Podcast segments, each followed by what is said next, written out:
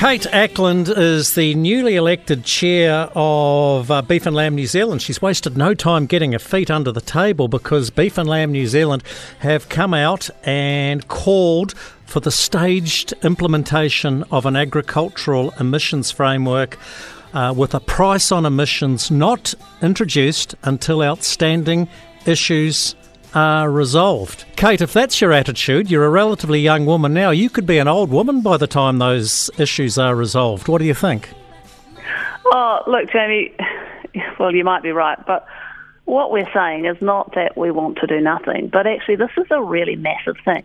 You know, it's complicated and it's become really clear there's still so many uncertainties and so much to sort out. So, so what we're saying is, look, let's do this bit by bit. So let's start with the measuring but actually, it's not going to be appropriate to put a price on emissions from day one because we need to sort out some of those really important issues like you know, the sequestration, the availability of mitigations, and actually just having a really robust, reliable, and trustworthy uh, measurement system. Well, so see, Damien Damien O'Connor reckons he's going to have that measurement system in place by what 2025 with the implementation of this, but I can't see that happening. And as it stands at the moment, farmers aren't fairly recognised or rewarded for carbon sequestration on their farms. Yeah, look, absolutely. That's what we're saying. Is actually there's still a lot of detail to sort out, and you know, it's going to take a while to build trust in that measurement system. But I'm also a believer that if we have a really good measurement system, there is, you know, there's going to be opportunities out there as well. We're hearing more and more about scope three emissions reporting. You know, pricing is only one part of, of the whole thing, and let's actually focus on getting the rest of the details sorted before we jump to pricing. Have you got a time frame on when you want this to happen?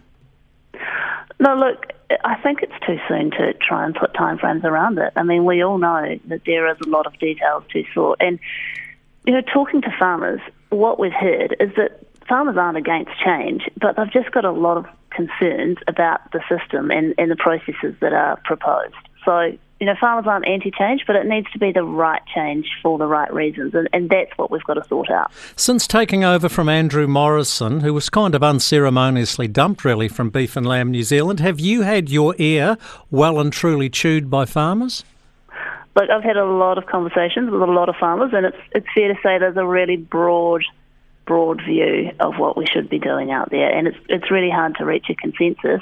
And I think that's probably um, sort of symptomatic of the fact that there is still so many uncertainties and so much to sort out. And, and that's why, not just with He Waka Noa, but with all of the regulation that's coming at us, we're saying actually let's just pause, let's slow down, and let's get it right. What do you say to the likes of Groundswell who have, who have put a peg in the sand and they've said no farming tax, no carbon taxes for farmers? Is that a realistic attitude to take?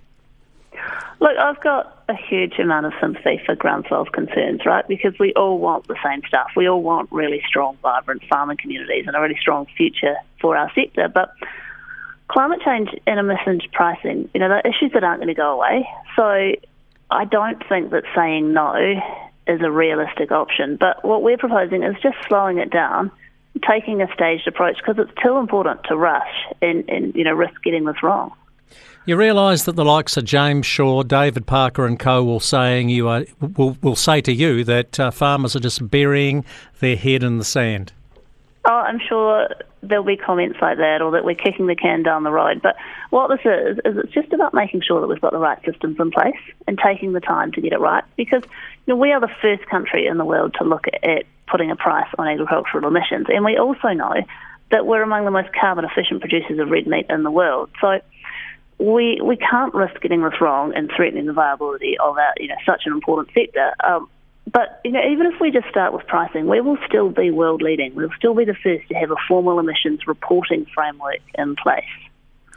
Kate, you'll have no trouble convincing me of your argument. Can you convince the likes of Parker, Shaw, and Damien O'Connor? Look, it's an ongoing conversation, and, and they understand the pressures that we're we're on or under on farm. Um, and it's really just about actually it's a fine balance because we need to show that you know farmers aren't anti-change, that we are willing to make changes, that we do value our environment, and I think you know most of us genuinely do. But it actually there needs to be a workable pathway forward. Kate Acland, thanks for some of your time today. Good luck in your endeavours and uh, good luck convincing the aforementioned gentleman of your argument. I'm sure you'll get lots of support from farmers the length and breadth of the country. Thanks, Jamie. That's great.